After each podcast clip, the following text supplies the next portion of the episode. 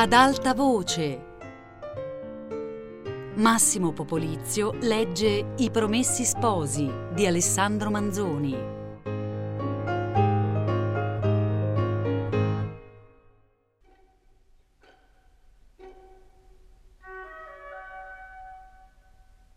Le tribolazioni aguzzano il cervello. E Renzo, il quale nel sentiero retto e piano di vita percorso da lui fino allora non s'era mai trovato nell'occasione d'assottigliar molto il suo, ne aveva in questo caso immaginata una da far onore a un giure consulto. Andò addirittura, secondo che aveva disegnato, alla casetta di un certo Tonio che era lì poco distante e lo trovò in cucina che con un ginocchio sullo scalino del focolare e tenendo con una mano l'orlo del paiolo messo sulle ceneri calde, dimenava col mattarello ricurvo una piccola polenta bigia di grano saraceno.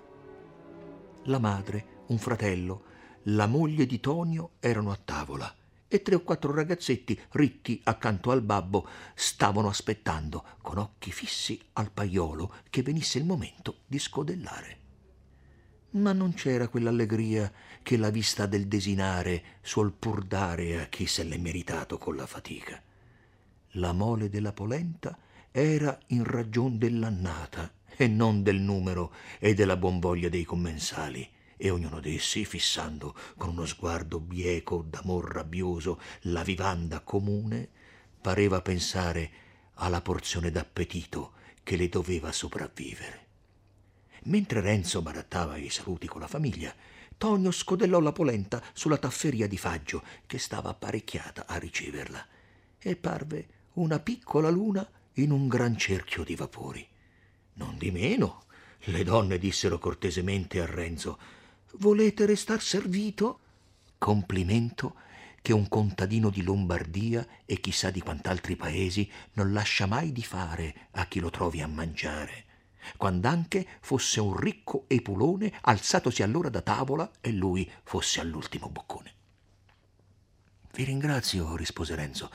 Venivo solamente per dire una parolina a Tonio.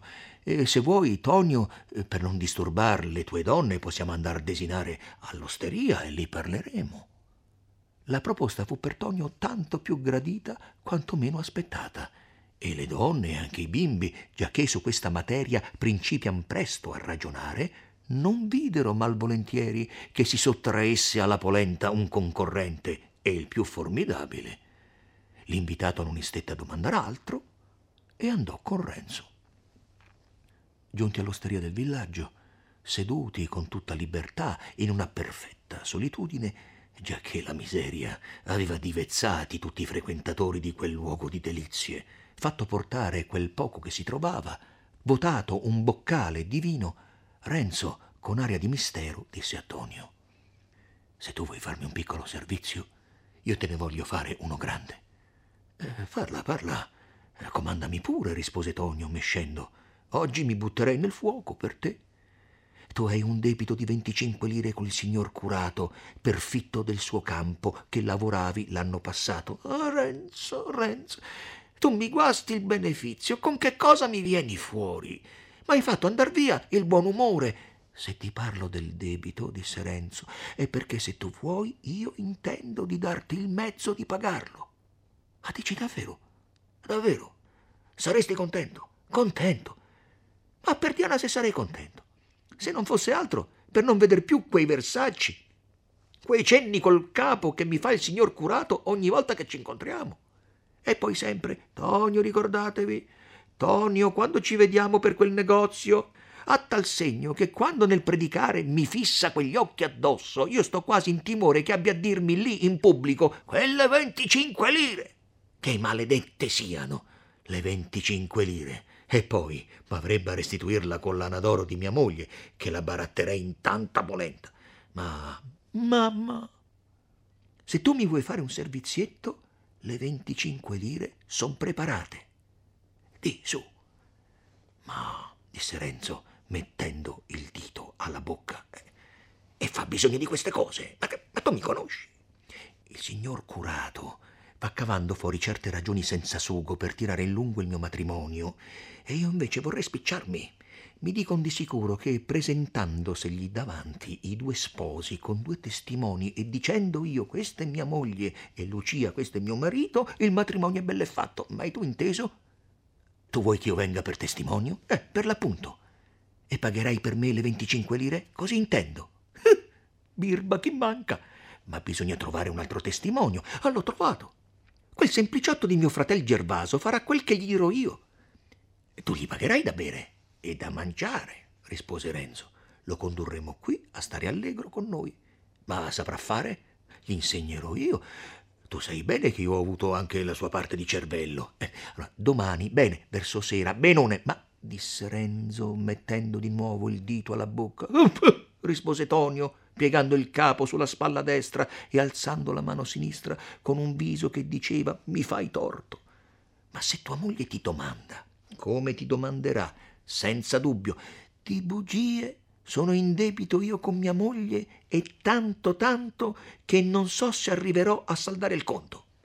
Qualche pastocchia la troverò da metterle il cuore in pace. Domattina, disse Renzo, discorreremo con più comodo per intenderci bene su tutto. Con questo uscirono dall'osteria. Tonio avviandosi a casa e studiando la fandonia che racconterebbe alle donne, e Renzo a render conto dei concerti presi.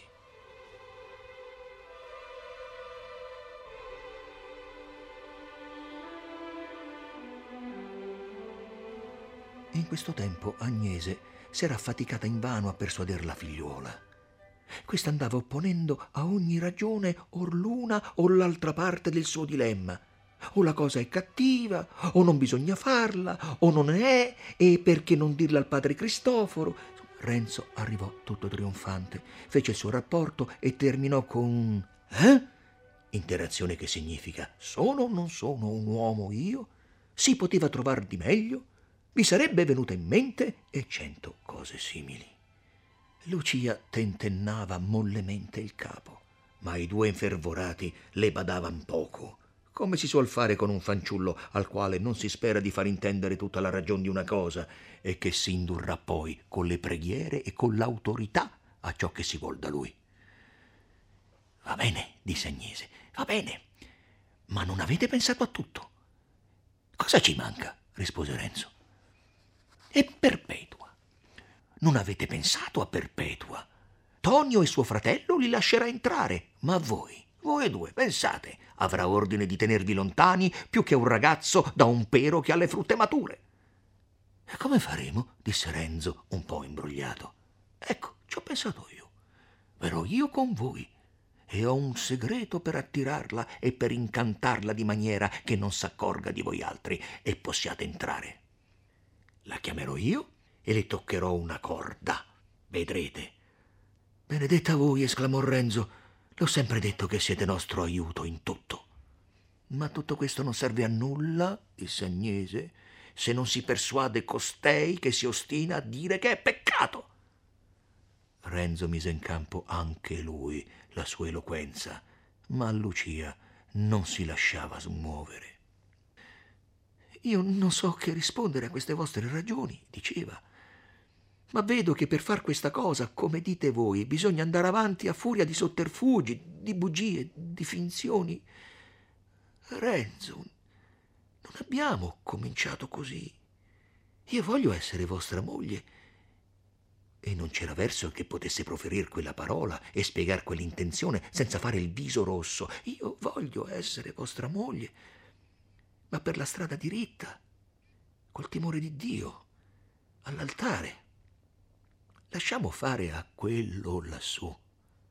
Non volete che sappia trovar lui il bandolo d'aiutarci, meglio che non possiamo far noi con tutte codeste furberie. E perché far misteri al padre Cristoforo? La disputa durava tuttavia e non pareva vicina a finire, quando un calpestio affrettato di sandali e un rumore di tonaca sbattuta somigliante a quello che fanno in una vela allentata i soffi ripetuti del vento, annunziarono il padre Cristoforo. Si chetarono tutti e Agnese ebbe appena il tempo di sussurrare all'orecchio di Lucia. Bada bene di non dirgli nulla.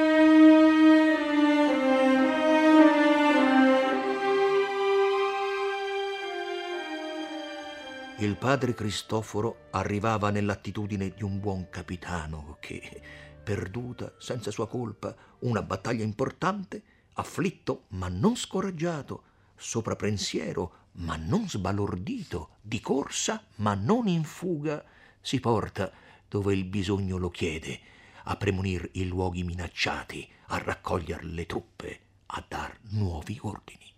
La pace sia con voi, disse nell'entrare. Non c'è nulla da sperare dall'uomo, tanto più bisogna confidare in Dio, e già ho qualche pegno della sua protezione.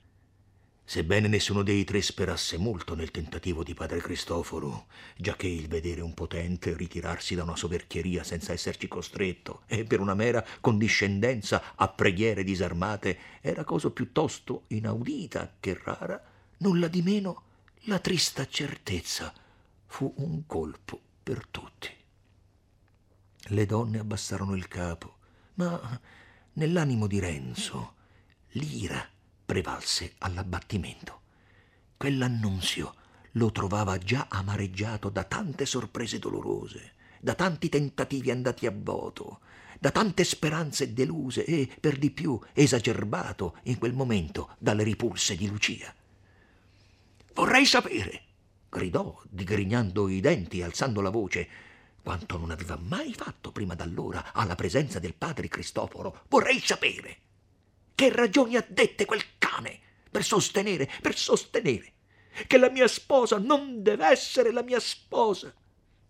Povero Renzo, rispose il frate, con una voce grave e pietosa e con uno sguardo che comandava amorevolmente la pacatezza se il potente che vuol commettere l'ingiustizia fosse sempre obbligato a dir le sue ragioni, le cose non andrebbero come vanno. Ha detto dunque quel cane che non vuole perché non vuole? Non ha detto nemmeno questo, povero Renzo. Sarebbe ancora un vantaggio se per commettere l'iniquità dovessero confessarla apertamente. Ma qualcosa avrà dovuto dire. Cosa ha detto quel tizzone d'inferno? Le sue parole io l'ho sentite e non te le saprei ripetere. Le parole dell'iniquo che è forte penetrano e sfuggono. Può adirarsi che tu mostri sospetto di lui e nello stesso tempo farti sentire che quello di che tu sospetti è certo. Può insultare e chiamarsi offeso, schernire e chieder ragione, atterrire e lagnarsi essere sfacciato e irreprensibile. Non chiedere più in là. Colui non ha proferito il nome di questa innocente né il tuo. Non ha figurato nemmeno di conoscervi. Non ha detto di pretender nulla, ma... Ma purtroppo ho dovuto intendere che è irremovibile.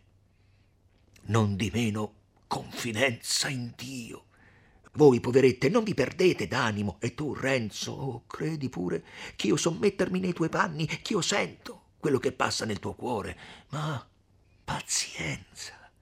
È una magra parola, una parola amara per chi non crede, ma tu non vorrai tu concedere a Dio un giorno, due giorni, il tempo che vorrà prendere per far trionfare la giustizia.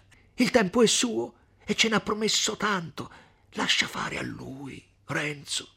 E sappi, sappiate tutti, che ho già in mano un filo per aiutarvi. Per ora non posso dirvi di più. Domani io non verrò quassù, devo stare al convento tutto il giorno per voi. Tu, Renzo, procura di venirci o se per caso impensato tu non potessi, mandate un uomo fidato, un garzoncello di giudizio, per mezzo del quale io possa farvi sapere quello che occorrà. Si fa buio. Bisogna che io corra al convento. Fede, coraggio e addio. Detto questo, uscì in fretta e se ne andò correndo e quasi a saltelloni giù per quella viottola storta e sassosa, per non arrivar tardi al convento, a rischio di buscarsi una buona sgridata o quel che gli sarebbe pesato ancor di più, una penitenza che gli impedisse, il giorno dopo, di trovarsi pronto e spedito a ciò che potesse richiedere il bisogno dei suoi protetti. Avete sentito cosa ha detto?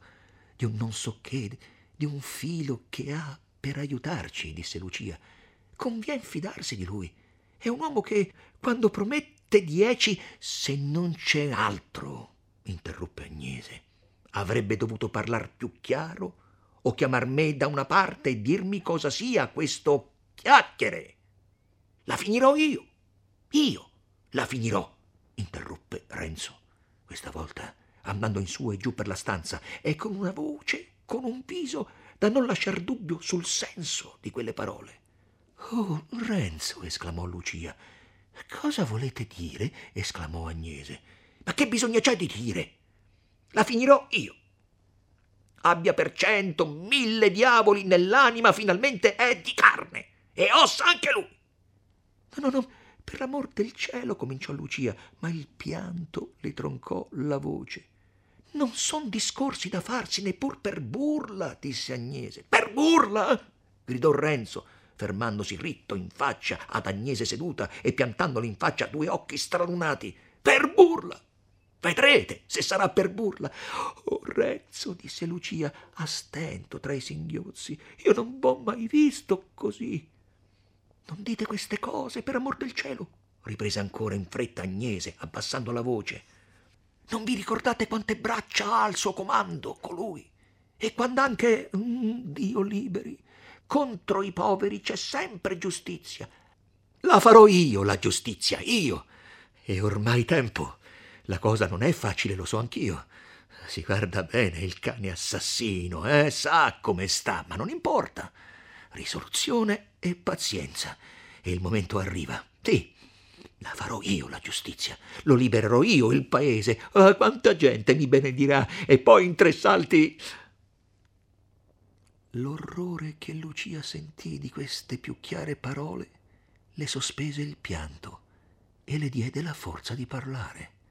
Levando dalle palme il viso lagrimoso, disse a Renzo, con voce accorta ma risoluta: Non vi importa più dunque d'avermi per moglie?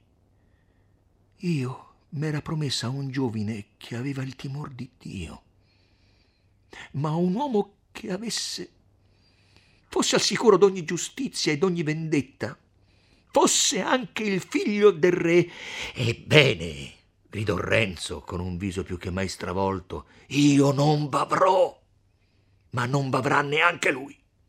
Io qui senza di voi e lui a casa del... No, per carità, non dite così. Non fate quegli occhi, no. Non posso vedervi così, esclamò Lucia piangendo, supplicando, con le mani giunte, mentre Agnese chiamava e richiamava il giovane per nome e gli palpava le spalle, le braccia, le mani per acquietarlo. Stette egli immobile e pensieroso qualche tempo a contemplar quella faccia supplichevole di Lucia. Poi, tutto a un tratto, la guardò torvo, diede addietro, tese il braccio e l'indice verso di essa e gridò Questa, sì, questa egli vuole, ha da morire. E io, che male ho fatto, perché mi facciate morire, disse Lucia, buttandosegli in ginocchioni davanti. Voi rispose con una voce che esprimeva un'ira ben diversa, ma un'ira tuttavia. Voi, che bene mi volete voi? Che prova m'avete data? Non voi ho pregata e pregata e pregata. E voi no, no, no. Sì, sì, rispose precipitosamente Lucia. Verrò dal curato. Domani, ora, se volete, verrò. Tornate quello di prima. Verrò. Me lo promettete? disse Renzo, con una voce e con un viso divenuto tutto a un tratto più umano. Ve lo prometto. Me l'avete promesso. Signore, vi ringrazio, esclamò Agnese, doppiamente contenta. In mezzo a quella sua gran collera, aveva Renzo pensato di che profitto poteva essere per lui lo spavento di Lucia? E non aveva adoperato un po' d'artifizio a farlo crescere, per farlo fruttare. Il nostro autore protesta di non ne saper nulla e io credo che nemmeno Renzo lo sapesse bene. Beh, il fatto sta che era realmente infuriato contro don Rodrigo e che bramava ardentemente il consenso di Lucia e quando due forti passioni schiamazzano insieme nel cuor di un uomo, nessuno, neppure il paziente, può sempre distinguere chiaramente una voce dall'altra e dir con sicurezza qual sia quella che predomini. Ve l'ho promesso, rispose Lucia, con un tono di rimprovero timido e affettuoso. Ma anche voi avevate promesso di non fare scandali e di rimettervene al padre. Oh via, per amor di chi vado in furia, volete tornare indietro ora e farmi fare uno sproposito? No, no, no, disse Lucia, cominciando a spaventarsi. Io ho promesso e non mi ritiro, ma vedete voi come mi avete fatto promettere. Dio non voglia. Ma perché volete far dei cattivi auguri, Lucia? Dio sa che non facciamo male a nessuno. Promettetemi almeno che questa sarà l'ultima. Ve lo prometto, da povero figliuolo. Ma questa volta mantenete poi, eh? disse Agnese. Qui l'autore confessa di non sapere un'altra cosa, se Lucia fosse, in tutto e per tutto, malcontenta d'essere stata spinta ad acconsentire. Noi lasciamo, come lui, la cosa in dubbio. Renzo avrebbe voluto prolungare il discorso e fissare quello che si doveva fare il giorno dopo, ma era già notte e le donne gliela augurarono buona, non parendo loro cosa conveniente che a quell'ora si trattenesse più a lungo. La notte però fu a tutti e tre così buona come può essere quella che succede a un giorno pieno d'agitazione e di guai e che ne precede uno destinato a un'impresa importante e di esito incerto. Renzo si lasciò veder di buon'ora e concertò con le donne, o piuttosto con Agnese, la grande operazione della sera, proponendo e sciogliendo a vicenda difficoltà, antivedendo contrattempi e ricominciando ora l'uno, ora l'altra, a descriver la faccenda come si racconterebbe una cosa fatta. Lucia ascoltava e senza provar con le parole ciò che non poteva provare in cuor suo, prometteva di far meglio che saprebbe. Andrete voi giù al convento per parlare al padre Cristoforo, come v'ha detto ieri sera? domandò Agnese a Renzo. Le zucche, rispose questo. Sapete che diavoli d'occhi ha il padre? Mi leggerebbe in viso, come su un libro, che c'è qualche cosa per aria. E se cominciasse a farmi delle interrogazioni, io non potrei uscirne bene. E poi io devo star qui per accudire all'affare. Sarà meglio che mandiate voi qualcheduno. Manderò Menico. Eh, va bene, rispose Renzo, e partì per accudire all'affare, come aveva detto. Agnese andò a una casa vicina a cercar Menico, che era un ragazzetto di circa dodici anni, sveglio la sua parte, e che per via di cugini e di cognati veniva a essere un po' suo nipote. Lo chiese ai parenti come in prestito per tutto quel giorno, per un certo servizio diceva, avutolo, lo condusse nella sua cucina, gli diede da colazione e gli disse che andasse a pescare Enico e si facesse vedere al padre Cristoforo, il quale lo rimanderebbe poi con una risposta quando sarebbe tempo. Il padre Cristoforo, quel bel vecchio, tu sai, oh, con la barba bianca, quello che chiamano il santo, ho capito, disse Menico, quello che ci accarezza sempre noi altri ragazzi e ci dà ogni tanto qualche santino. Appunto, Menico. E se ti dirà che tu aspetti qualche poco lì vicino al convento, non ti sviare. Bada di non andar con dei compagni al lago a veder pescare, né a divertir con le reti attaccate al muro ad asciugare, e né a far quell'altro tuo giochetto solito. Bisogna saper che Menico era bravissimo per fare a rimbalzello, e si sa che tutti, grandi e piccoli, facciamo volentieri le cose alle quali abbiamo abilità. Non dico quelle sole Zia, non son poi un ragazzo. Bene, abbi giudizio. E quando tornerai con la risposta, guarda, queste sono delle belle parpagliole, nuove son per te. E datemele ora, che è lo stesso. No, no, no, no, tu le giocheresti. Va a portarti bene, che ne avrai anche di più.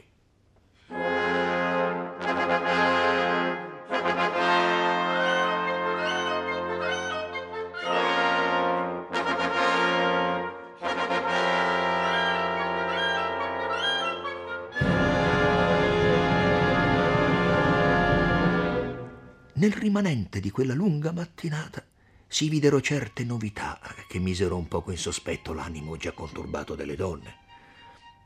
Un mendico né rifinito e né cencioso come i suoi pari, con un non so che d'oscuro e di sinistro nel sembiante, entrò a chieder la carità, dando in qua e là certe occhiate da spione. Gli fu dato un pezzo di pane, che ricevette e rispose con una indifferenza mal dissimulata si trattenne poi con una certa sfacciataggine e nello stesso tempo con esitazione, facendo molte domande alle quali Agnese s'affrettò di risponder sempre il contrario di quello che era. Muovendosi come per andar via, finse di sbagliar l'uscio, entrò in quello che metteva alla scala e lì diede un'altra occhiata in fretta come poté. Gridatogli dietro: Ehi, ehi, dove andate, galantuomo? Di qua, eh, di qua tornò indietro e uscì dalla parte che gli veniva indicata, scusandosi con una sommissione e con una umiltà affettata che stentava a collocarsi nei lineamenti duri di quella faccia. Dopo costui continuarono a farsi vedere di tempo in tempo altre strane figure. Che razza di uomini fossero non si sarebbe potuto dir facilmente, ma non si poteva credere neppure che fossero quegli onesti viandanti che volevan parere. Uno entrava col pretesto di farsi insegnar la strada, altri, passando davanti all'uscio, rallentavano il passo e guardavano sott'occhio nella stanza attraverso il cortile come chi vuol vedere senza dar sospetto. Finalmente, verso il mezzogiorno, quella fastidiosa processione finì. Agnese s'alzava ogni tanto, attraversava il cortile, s'affacciava all'uscio di strada, guardava a destra, a sinistra e tornava dicendo Nessuno. Parola che proferiva con piacere e che Lucia con piacere sentiva senza che né l'una né l'altra ne sapessero ben chiaramente il perché. Ma ne rimase a tutte e due una non so quale inquietudine che levò loro e alla figliuola principalmente una gran parte del coraggio che aveva messo in serbo per la sera.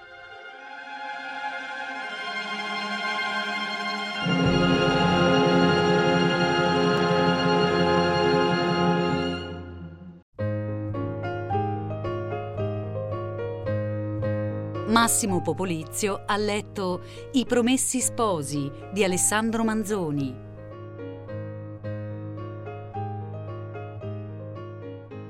A cura di Anna Antonelli, Lorenzo Pavolini e Chiara Valerio.